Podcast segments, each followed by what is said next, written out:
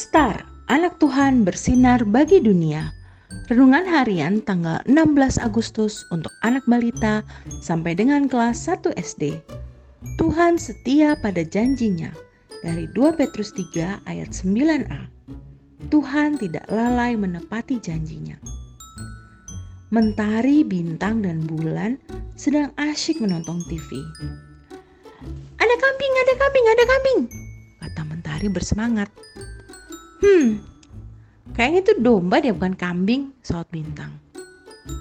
Apakah adik-adik tahu perbedaan antara kambing dan domba? Hmm, iya juga. Aku jadi ingat cerita Abraham mempersembahkan Ishak, kata bulan tiba-tiba. Emangnya kenapa kak?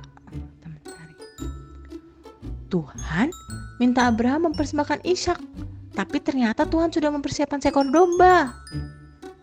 Iya, akhirnya domba itu yang dipersembahkan. Oh gitu ya? Wah Tuhan keren.